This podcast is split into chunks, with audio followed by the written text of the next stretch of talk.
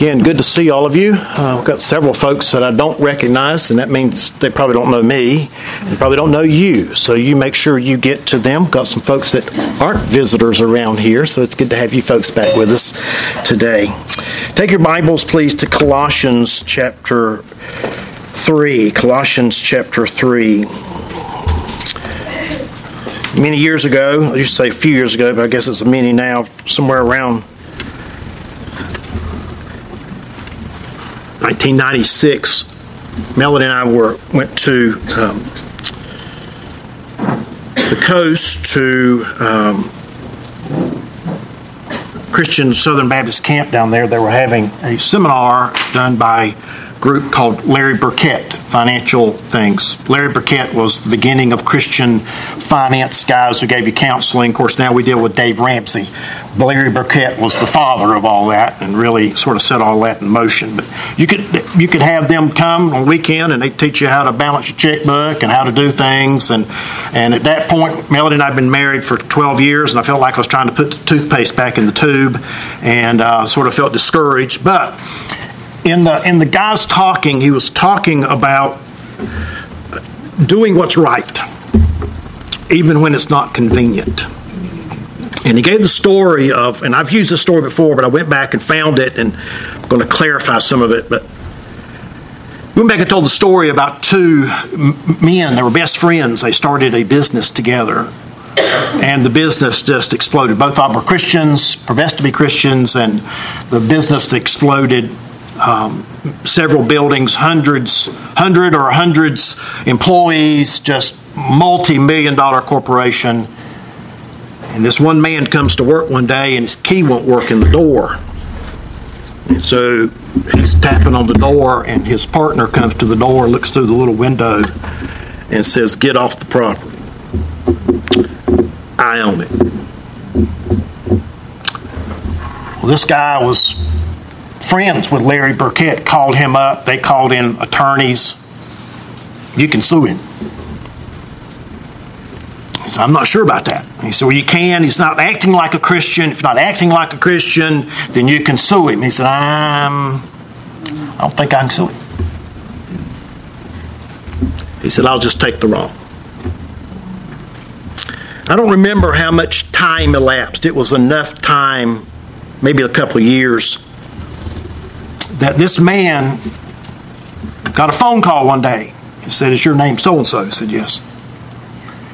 He said, "Well, I'm with such a company, and we are in the middle of buying your former company.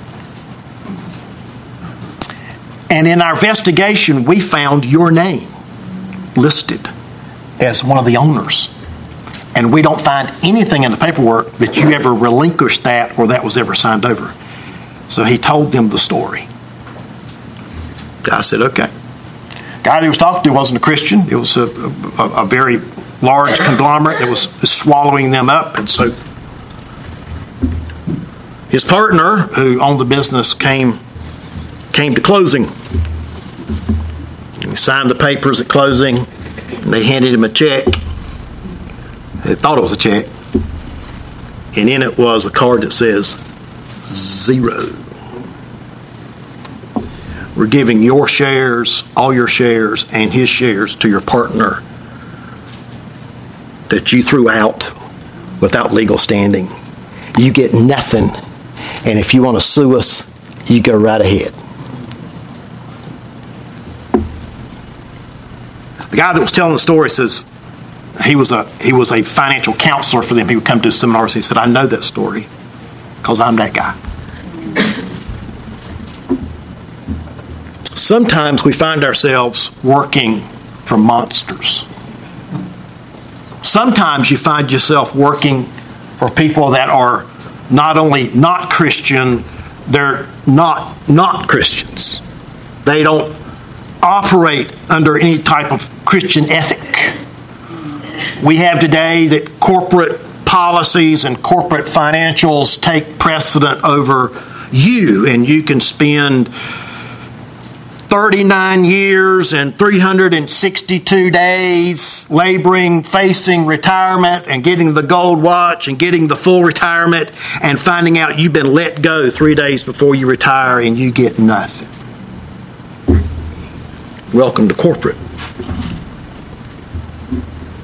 Or you find out that you've got a boss that is asking a lot more of you than you feel like you should be paid, should be doing. What do you do? Well, that question and many are going to be answered in our text today because we begin in verse 22 of chapter 3. We have been looking at this issue of abstract to reality. And what I've been talking about is taking verses 10 through 17, that new man who's now to be putting on love and compassionate hearts and kindness, humility in verse 12, bearing it all, forgiving and bearing reproach and forgiving, putting on love. The peace of Christ is ruling his heart. The word of Christ is dwelling in him richly. And everything he does, he wants to do for the honor and glory of his Savior. What does that look like? Well, it looks like wives submitting to your husbands in verse 18 as fitting to the Lord. It looks like husbands loving your wives and do not be harsh with them. It looks like children obeying your parents in everything, for this pleases the Lord. It looks like fathers do not provoke your children lest they become discouraged. And here it is. This is what it looks like for bondservants and slaves to their masters. Here we go. Bondservants obey in everything. You need to underline that. In everything. Those who are your earthly masters, not by eye service as people pleasers, but with sincerity and heart fearing the Lord. Whatever you do, do it heartily as for the Lord and not for men, knowing that from the Lord you will receive the inheritance of your reward, for you are serving the Lord Christ. I want you to notice that little phrase and from verse 22, how many times the Lord comes up in that text? Verse 22, fearing the Lord. Verse 23, as for the Lord. Verse 24, you are from the Lord.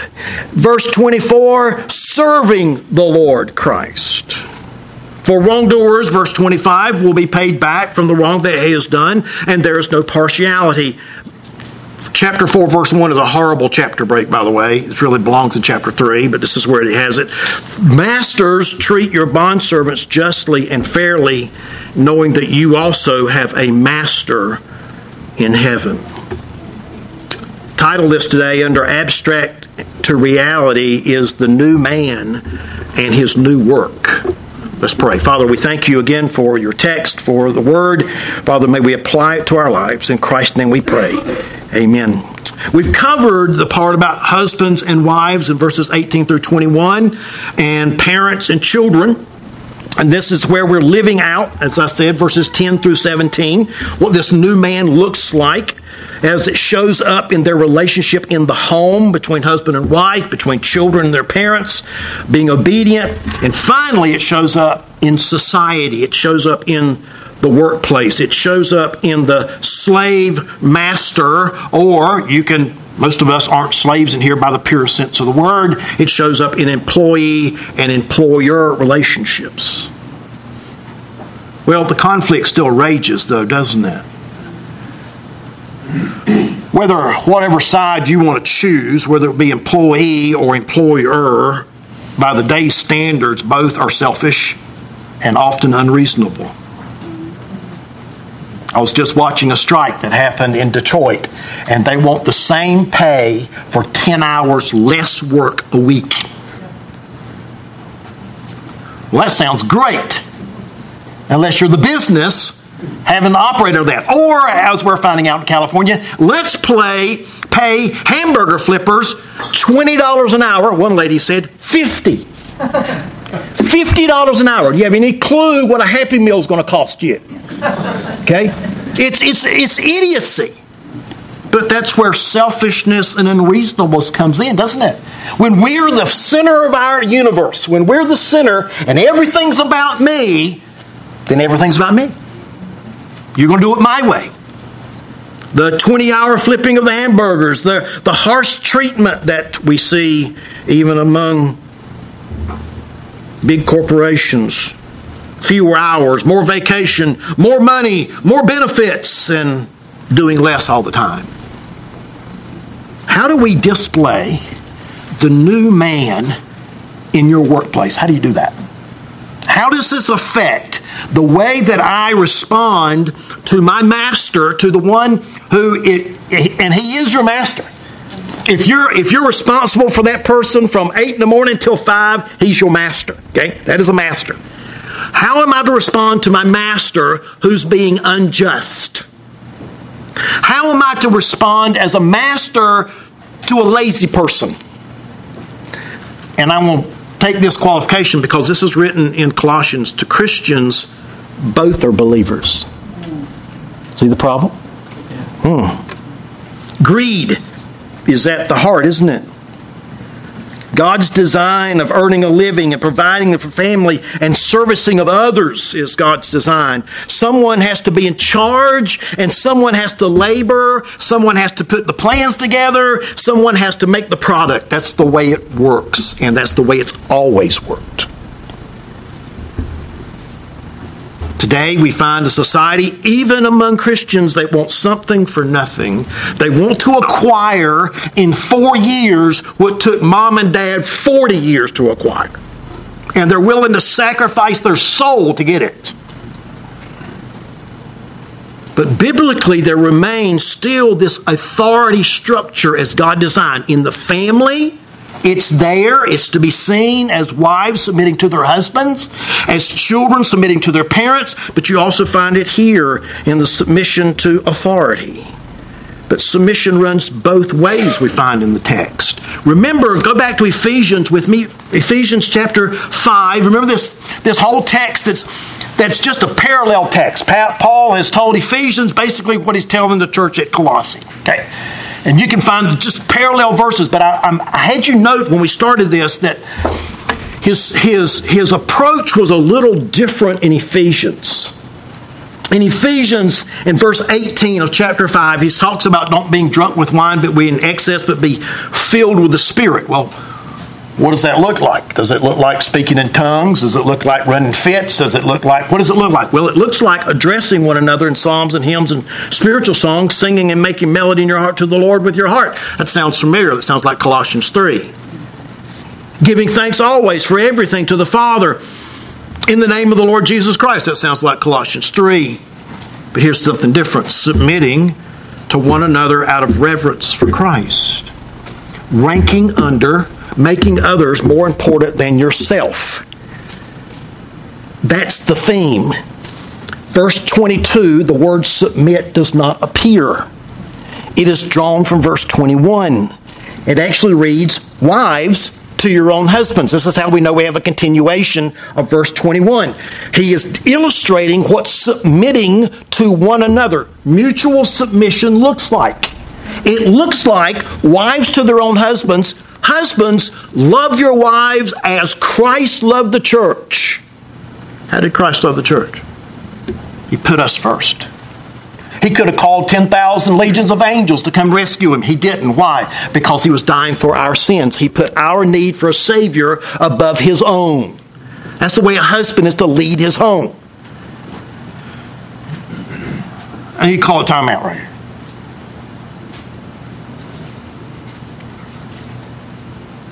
Some people, when they hear me say, when the scriptures say, wives, submit to your husbands, you think I'm telling you to submit to a tyrant. That is not what I'm telling you. If your husband is abusing you, come see me. He won't like my response. I'll call the law. I'll call anybody I need to. God's given people in our lives to protect you. Wives, do not, under any circumstances, put up with any type of abuse. Never do that. Husbands, you are to love her as Christ loved the church. You are to provide her. She is your cherished one. She is the weaker vessel. You are to care for her like that. That's the end of my commercial. All right? But that's the submitting part. Wives submitting in order, in rank, in home, that the husband is the leader of the home, but the husband leading by submitting, by putting the needs of his wife and his family above his own. Children submit to their parents. Parents submit to their children by not provoking them, but bringing them up in the nurture and admonition of the Lord. And servants and masters submit to each other in a unique way. Employees, submission. Now turn back to our text. Bond servants. The word is slave. Slave. It's used the same word that's used in that Jonathan read for us in Ephesians chapter 6. In Ephesians chapter 6 and verse 5, bond servants, obey your earthly masters with fear and trembling, with sincerity of heart, as you would Christ. Slaves. Now you have to pause a minute. Understanding in exegesis, whatever the original intent of the text was, how the audience heard it is what Paul meant. Okay. What was the slave relationship when this was written around 60, 70, 80 AD? They lived in the Roman culture. Rome had conquered. This goes on from I'll give you the dates in a minute. This Roman culture, slaves had no rights. Zero. They were treated as commercial commodity. They were traded just like you would a tractor, or like you would a piece of equipment, or a tool. They were bought, sold, traded, used, discarded as you would animals and tools. And in that culture, Paul writes, slaves, obey them in everything. Paul, do you have any idea what I'm living in? I do. One Roman writer said that the articulate are slaves, the inarticulate are animals, and the mute are tools. Well, when we think of slavery, I know what we think of. We think of the 1700s and 1800s in our country, right? That's where our mind is drawn through. That's our history, a horrible history, but that's where our mind is drawn through. Do you understand that slavery has existed for over 11,000 years? And still exists today. Maybe not here in the fullest, purest sense of the word, but it is around the world. You got young ladies being sold into sex slavery every day. Listen, and some in this country. This is what's happening. From 508 BC to 27 BC, some have estimated that 60 million people inside the Roman Empire were slaves. Over half of the population of the Roman Empire were slaves. Slavery was not based on race. Very few of them would have been African. They would have been European. Because you look where Rome conquered, they just took over wherever they were. And so they made the people in that country their slaves. And they were either, okay, you're now going to be baking bread for me. Or you're going to go fight for me. Or you're really smart.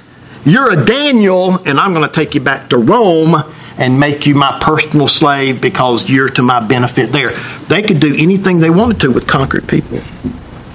They could stay in the country. They could fight for them. They could come do the crops back to Rome. Again, and you got to understand, I hate to put it this way, but you have to understand, there weren't tractors. There weren't trucks to do hauling. There weren't motor graders. The Roman road, I've stood on a portion of it in Albania. It is still there. It's unbelievable. And it's cobblestones. It won't lay by no machine. Every stone was placed by a slave. That's how it was. From 598 to 587 BC, who were slaves? Yeah, that's when Israel was invaded, wasn't it? They say some 25% of the population was taken back to Babylon and were there for 70 plus years. In fact, when they came back and were allowed to come back, some stayed. Life had gotten good for them in Babylon. They had worked themselves up. They had made, maybe even, as we'll find out, you could work and pay your slave bill off. Or you could be such a benefit to the master that he would need you to be able to sign for him, and you couldn't sign for him, represent him, if you were a slave. And so he would set you free to make you one of his managers. Or you could, obviously we could think of Joseph, can't we? Joseph was sold into slavery and became the second powerful person in the kingdom of Egypt. Right? Well, the Roman Empire had a phrase for setting free. It's called manumission. That's the way it's pronounced. It means to set free. You could be set free because you've labored a certain period of time and you've worked hard and you've earned your freedom, and they would set you free. You could buy your freedom. It would come up with a price, and you would labor that off until it was paid off. But many, many slaves remained with their masters and earned a living and had families and stayed in Rome. My great-grandfather inherited 3 slaves. I hate to say it, but it's in our history. They inherited 3 slaves. He hated it. But what was he to do? What was he to do? It's 1850. What are you supposed to do? Where are they going? They can't own anything. They can't do anything as far as in the colonies are concerned. So Papa said, I know what I want to do. I'm going to set them free. I'm going to give them land on a part of our 600 acres. I'm going to build them a house on it. And I'm going to employ them and pay them a salary. When emancipation happened in 1865, do you know how many of the slave families on my great-grandfather's farm left? 0. They had already been set free. Same thing's true in Rome. You had some that had earned their freedom and decided to stay because their life had become at least some semblance of joy. MacArthur in his commentary talks about the Roman statesman Cato. Says, old slaves should be thrown on the dump. And when a slave is ill, do not feed him anything more. It is not worth your money. Take 6 slaves and throw them away just like they are nothing but insufficient tools, end quote.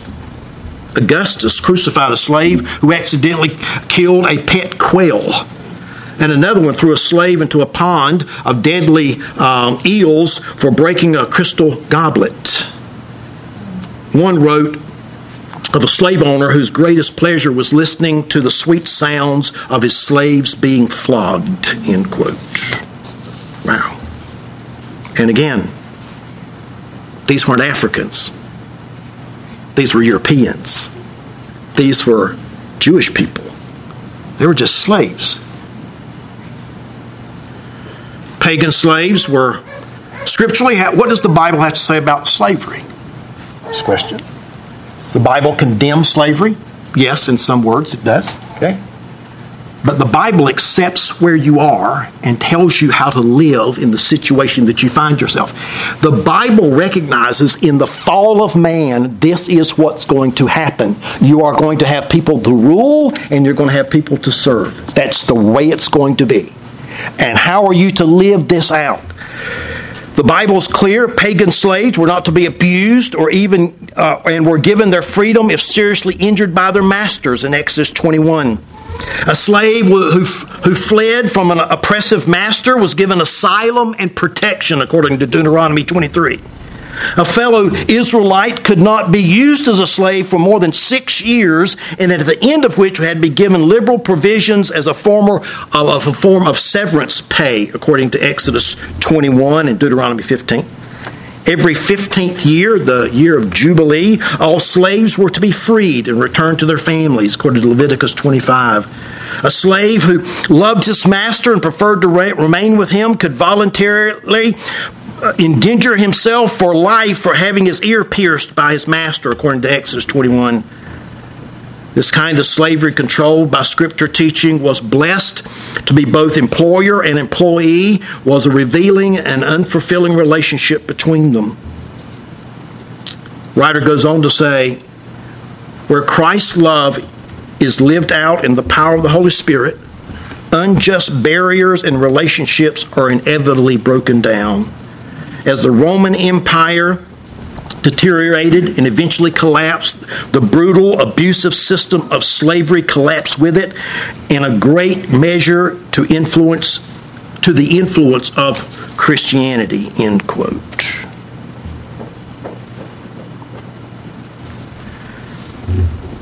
As a slave, you could be a slave by birth. If your mom and dad were slaves and you were born to that, you were born a slave. You could be made a slave because of financial loss. If you got yourself in trouble, you could be made a slave of the person you owed money to. And the last way is by military conquest. The Bible does not speak against slavery in its full sense. It clearly speaks against kidnapping for the purpose of making people slaves according to Exodus 21, thus making what the United States and England did illegal. That was Wilberforce's argument. We are violating the word by doing this.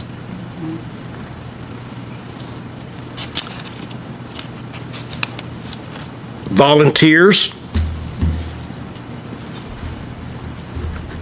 were to be treated as property, but not as slaves, and even set free in that last year that I read you about. The New Testament does not focus on reforming society. Doesn't say anything about ending slavery. Doesn't say anything about that. It says how to live out your Christian life in the situation you find yourself in. And they are indeed slaves, and they are slave owners or employers and employees. It's the human system. Man's need is not political. We ended slavery. Have we ended man's problems in the United States? No. That doesn't mean we need to bring back slavery. That's not what I'm saying. But just by ending something doesn't solve the problem, because man's main problem isn't social, is it? It's not political, and it's not economic. It's what? It's spiritual. His heart's got to be changed. So Paul here is addressing these slaves as slaves to have, that they are, their present condition, how to live out my faith, how to put on this new man of verse 10, how to live out this love, how to live out this peace, the word of Christ, doing everything for the glory of Christ. How am I to live that out? We're to live it out as bondservants, be obedient in everything. You're to have, first of all, these slaves, we'll just call them this, slaves. These slaves are to have the right behavior. Present tense, obey. Uninterrupted obedience. Constantly, daily obedience. And it says in everything. You want to know what the Greek word for everything means?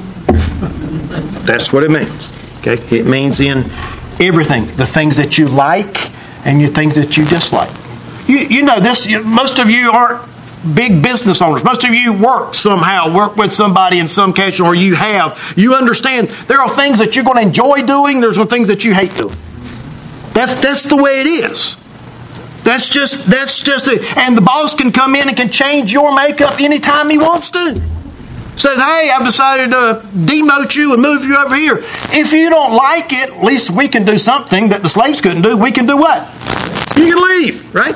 If you don't like it. But as believers, you want to stay there. You're to obey in everything. As believers, you're to be more productive and more agreeable than anybody else in the office. Instead of, why me? It should be, glad to. What else can I do? Let me put it this way to you. If the only testimony of Christianity your boss has in a visual is you, does he want to have anything to do with Christ because of the way you work. Yeah, that is the response. Isn't it? Will he listen to you about Christ if you're doing shoddy, careless, constantly complaining? Oh yeah, I want to invite you to church. I don't want to go to your church. Are you kidding me? This is what you produce? I don't want to have anything to do with you. If you can't work under the policies, the situation, then find another job. You're welcome to do that. I had to do that when I came here. I was working as a... I hated it. Talk about work jobs I hate. I'm not a salesman. I'm going to starve. I can't sell snow to anybody, much less Eskimos. I despise it. And to make dry calls where you're going to get 1 out of 100, I'm going to blow my brains out at 20. Okay, I can't do it. I'm not cut that way. So yeah, just make all these phone calls and everything, and got a guy on the phone. And we're selling software, and yeah, you need this software. And I'm thinking, I don't know why he needs the software, but okay, you need the software. And I barely know what software, I can spell it, but that's about it. I don't know all that it does. And he says, do you have integrated accounting? Well, I knew we didn't. I knew that much. And I looked at my boss, and who said, he wants to know if we got integrated accounting. He said, tell him yes. You tell him yes. Where does my obedience end? Right there. If he's asking me to violate Scripture, if he's asking me to violate the law, the answer is no. I will not obey. Some of our folks went through this with COVID. That's fine. That's where you drew the line at getting a shot or not getting a shot. That's fine. You work that out. Okay? But if you stay there, and they say you have to get a shot, guess what you got to get? You got to get the shot, or you go somewhere else. Okay? And we have people to do that. That's fine. Okay? But if you're going to stay, to the best of your ability. I had a guy, my brother-in-law's contractor's up in the mountains, and this guy's building his own house and making parts of it, and Brian and John were building parts of it, and he had a big old... fireplace up in the second story, but it obviously went all the way down through the basement. His basement, the ceiling in the basement was like 15 feet. So this foundation, this fireplace started way down in the basement, went up, went through the floor. So he wanted me to mix concrete in a wheelbarrow for him. So we're mixing concrete, and he's laying rock around the fireplace upstairs. Okay, and okay, let's find it. All right, I'll mix concrete, put it in a bucket, and I got to take it. Then he gets the bright idea to go... I tell you what, let's mix the concrete to pour so that the foundation, the whole bottom part of this fireplace is full of concrete from the basement floor all the way to the first floor. I said, you got any idea how much concrete that's going to take? So they calculated 3.5 yards. That he wants me to mix in a wheelbarrow and bring to him in a bucket. You want to guess what my answer was? I had to go back the next day and apologize. I did. But I still couldn't mix concrete. And he finally called the truck. I said something. He hired me back to do some other stuff, and I said something to the concrete guy that came. I said, he was thinking about mixing this in the concrete. He goes, is he an idiot? I said, no comment. Okay. All right, we'll just leave it at that. All right? Okay? Okay. But sometimes you can say no. If it's beyond your ability, if you physically can't, I physically could not mix 3.5 yards of concrete in a wheelbarrow and carry it to him in the back. I couldn't do it. But if I stayed, I had to obey. I could plead my case. Now, this leads to the second one we're going to look at in a minute. What about the master?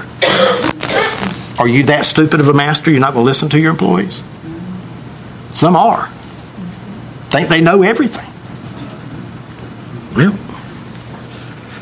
Well, let's ask the question here. Bondservants, obey in everything those that your earthly masters, not by eye services, people pleasers, but as with a sincerity of heart, fearing the Lord.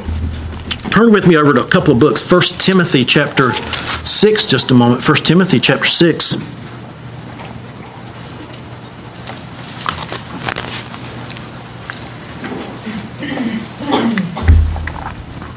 Verses 1 and 2.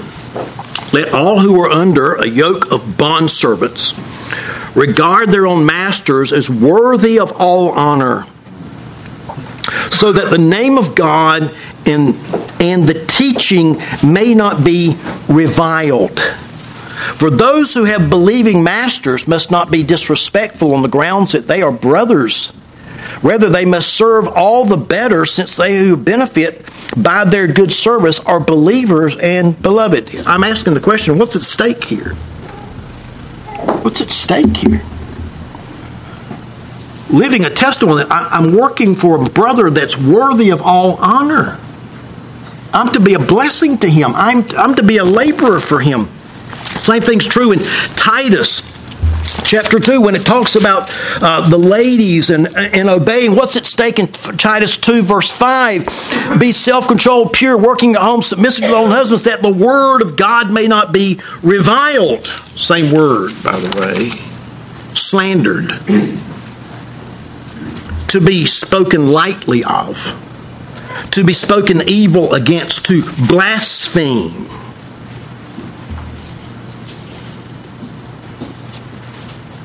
See, in this economy, when we're talking about Colossians, there's a good chance that both slave and master sat on the same pew together.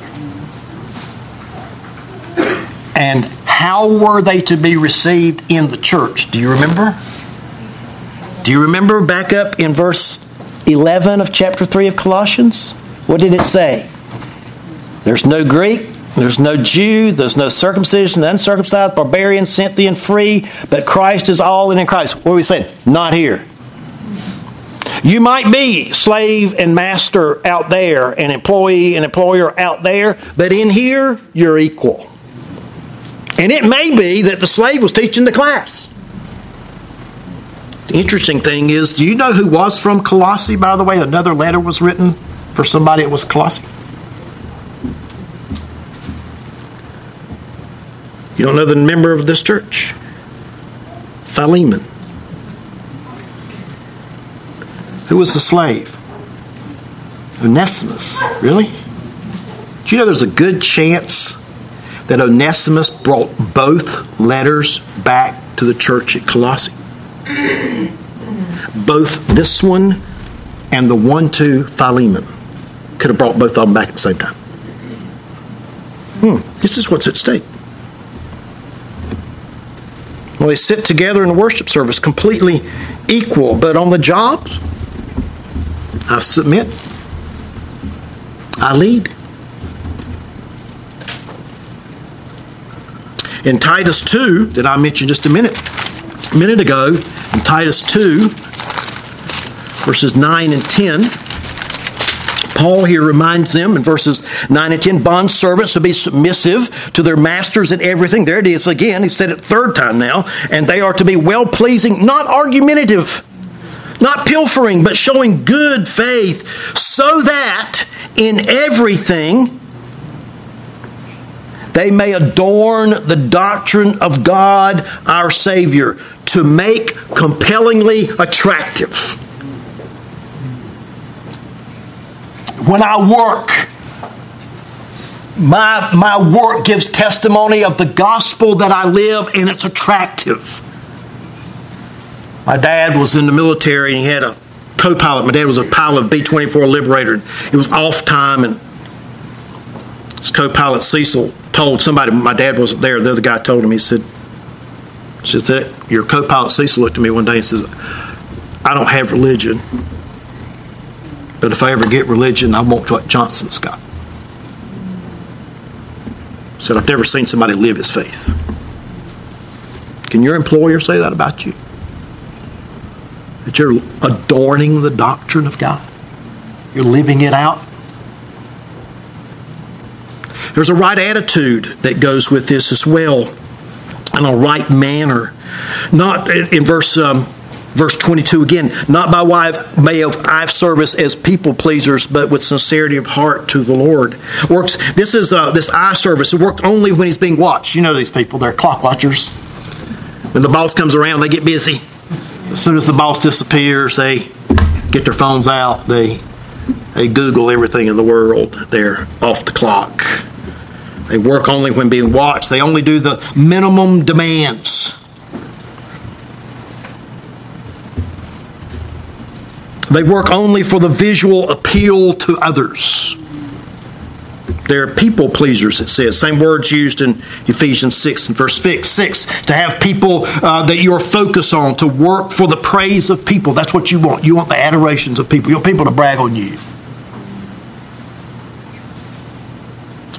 And it's superficial. It's hypocritical. And it's concerned with appearance more than it's concerned with reality, isn't it? Well, this right attitude leads to a right attitude of sincerity of heart in verse 22. But with sincerity of heart, fearing the Lord. Singleness of heart, a concentrated focus. Everything is seen, that no misdeed or faulty motive is hidden in duplicity. In other words, I'm not doing two things, I'm doing one. I have a singleness of heart of doing this. When you're on the job, you're all there. And you're aware that God sees both action and what? Attitude. Sees it both. One of the worst spankings I got at home is I was supposed to take the garbage out. Our garbage, we had one of these burn pits, and we take the stuff out. We contributed to global warming and destruction of the ozone layer and everything. So I mean, we just put it all out there and. I took the garbage out and I came back and I got my rear end flogged. Dad said, I was watching you from the window and I could read your lips. Note to self, don't say anything with your lips moving. Okay. That was not the only message I got, right? Your attitude's not right, son. We had Dr. Bob III here, Dr. Bob Sr. My dad's brother was at school at Bob Jones, and it was a Saturday, and he couldn't go off campus. He had done something. He was campus, and he always went to the golf course on Saturday. And he was walking around campus just mumbling. And Dr. Bob happened to see him out his office window and told somebody to go get that boy, brought him up. And my uncle tells the story. He said, he ripped into me.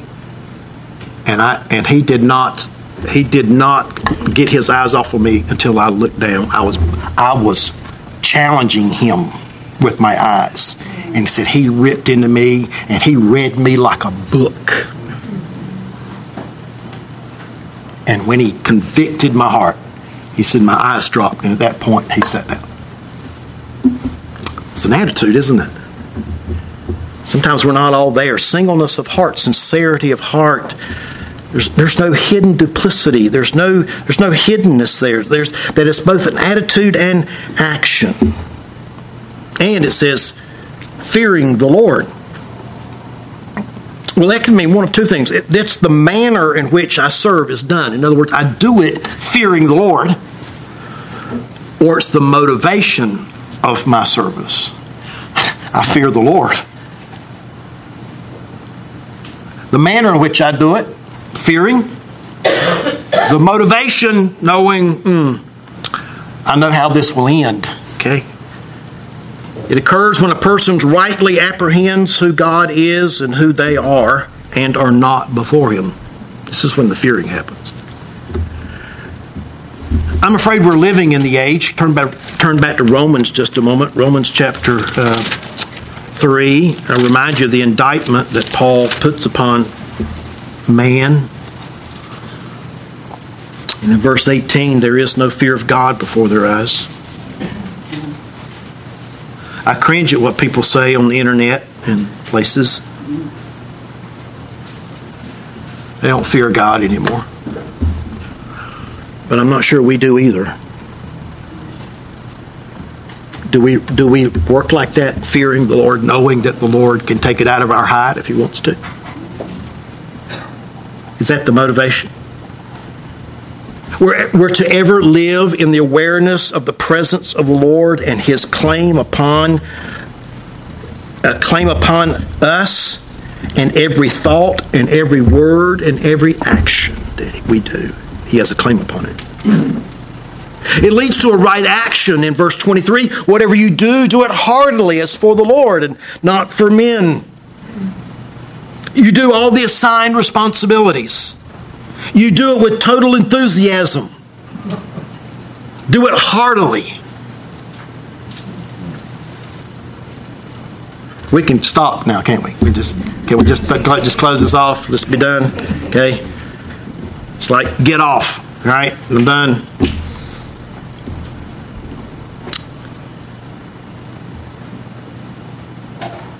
It's not outward circumstances, by the way. It's inward character that's revealed here. As to the Lord, whatever we are to be given to do, or by our earthly masters, we are to do it to the Lord. Present task, actually to the Lord. He is our audience.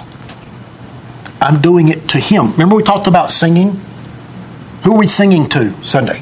You're not singing to me. You're not singing to Randy. You're not singing to the person sitting on the pew. Who are you singing to? You're singing to God. Right? Our worship is to God. Our work is to that. I work to God. Whatever you do it heartily as for the Lord and not for men. I do it for Him. As an act of worship arising from the depth of my heart. Remember Romans 12? Beseech you therefore, brethren, by the mercy of God, that you present your bodies what? A living sacrifice. That everything you do is to be a living sacrifice to God as a praise to Him for everything you have. The ability, the job, the place. Listen, I'd love to take some of you. I'd love to take a lot of you, a lot of people, and slap them right down in the middle of Reflections Baptist Church and take them to Pastor Timba's house and tell you to live there for 6 months and I'll come back and get you.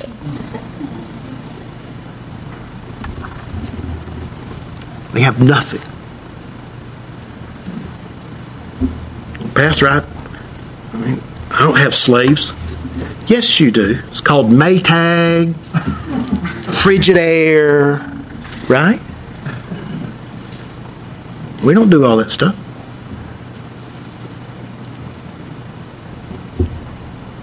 It's to be done as a living sacrifice to the Lord. God, You've given me the ability to work with my hands. You've given me the job. You've given me the pay. Everything is Yours. It's Yours. I'm doing it to You. And I asked the question in my notes, who are you working for? We believe in the sovereignty of God, don't we? Till it gets uncomfortable.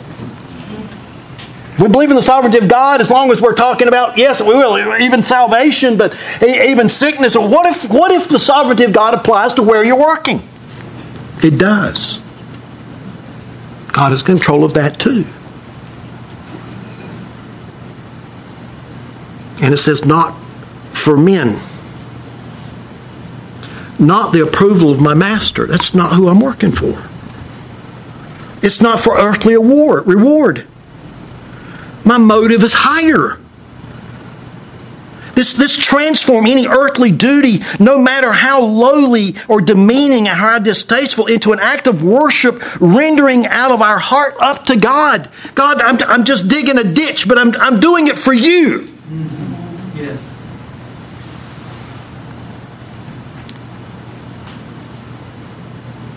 He provides the work and the ability and the master.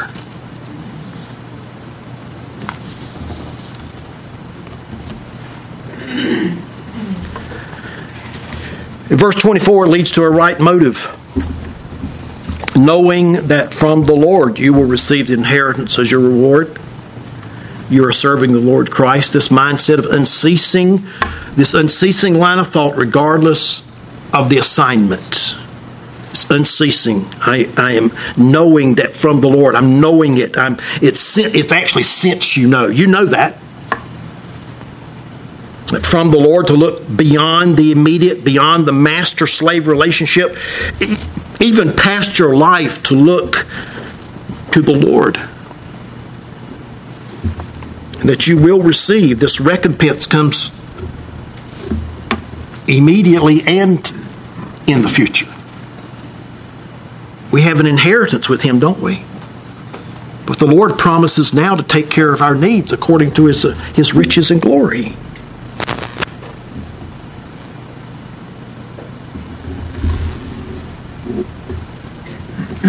He's mentioned this inheritance in chapter 1. Look back in Colossians chapter 1. Look at verse 12. He mentioned it there, giving thanks to the Father who has qualified us to share in the inheritance of the saints in light. What is this inheritance? We could call it salvation. It's used in Galatians 3, Ephesians, a couple of places, 3 times in Ephesians. It's a particular and unique reward. It's an inheritance. You know, back to our definition of slaves. Remember, slaves were prohibited from receiving an earthly inheritance unless you were given a special power and a special authority by the master. You know what awaits us as believers? You know the inheritance we have with Him. And then there's a right reminder at the end of the verse. You are serving the Lord Christ. You belong to the King. You belong to Him. You are ultimately serving Christ. Our ultimate, our true and ultimate master is Christ. But He doesn't just leave it there. Verse 25, He talks about poor service, doesn't He? For the wrongdoer will be paid back from the wrongdoing he has done, and there's no partiality. The word wrong does not conform to the righteous character and standard of a just God. That's what it actually means. It's doing less than your best. It means to do the minimum, not the maximum. It means to do to impress. It's not from the heart. That's the wrongdoer. And he'll be paid back for his wrong that he's done. You could fool your master on earth, but you can't fool your master in heaven, can you? Right? He knows. He knows the shortcuts you're taking. He knows what you're stealing. He knows that you're coming in late and leaving early. He knows all that. He sees it all. I can fool my master. I can tell him whatever, but I can't fool the Lord. And this word here, partiality, is favoritism, treating people on the basis of their appearance. God said, I don't do that. I treat you all the same.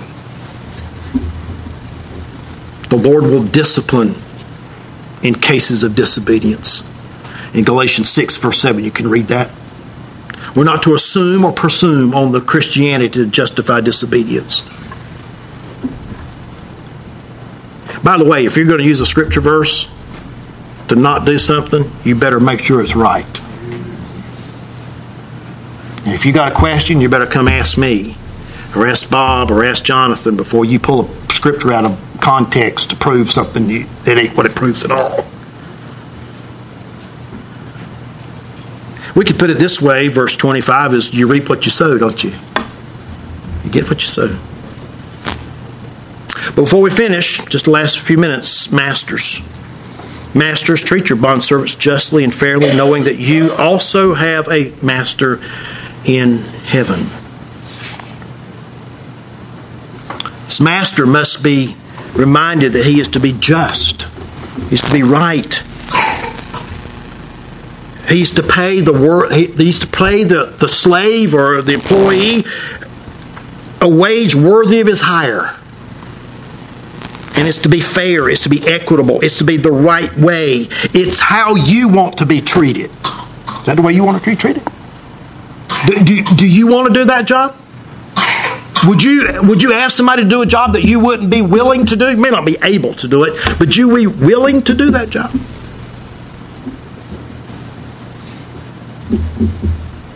Masters, are you treating them like you want to be treated? Because God's watching you too. Just as in the beginning of my story, God saw all that happen between those two men. And the man did right by saying, I'm not going to sue him, I can't. When lawyers and Christian people are telling me he can, he's acting like a lost person. I'm going to stick with the scripture. I cannot sue him. I will not sue him. God will take care of me. And he got it all back, plus tenfold. Now, does that always happen, by the way? No, it doesn't. Sometimes the right will not be restored until you stand before the Lord one day. Right? Yeah. Some of these slaves never escaped slavery. They died in it. But they served the Lord. But you masters, you're to treat them with equity and fairness. Why? Because you have a master in heaven. You know, if it's a brother or sister in Christ or a lost person in need of Christ, you're to treat them the same. Either way, you have a master in heaven holding you accountable for how you treat those that work for you. This is my sister, my brother in Christ, as God has given to me. How can I treat them with dignity and honor? This is a lost person. And this person needs Christ. And I don't want to be the one standing in the way of him saying, I don't want to have anything to do with your king. I don't want to have anything to do with your Christ. If that's the way you treat people, I don't want to lose the example of a believer being a reproach upon the Lord by hindering the gospel. Why would I want to be a Christian like you if you treat me like that? It's a legitimate question.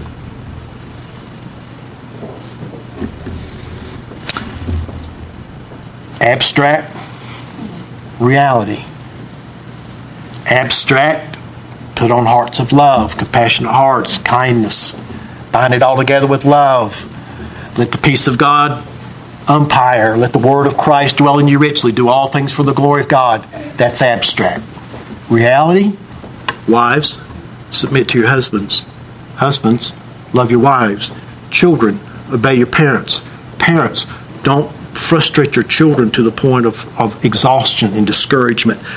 Slaves, employees, work like you're working for the Lord. And you masters, remember, you too have a master in heaven who's watching you. Abstract reality. Let's pray.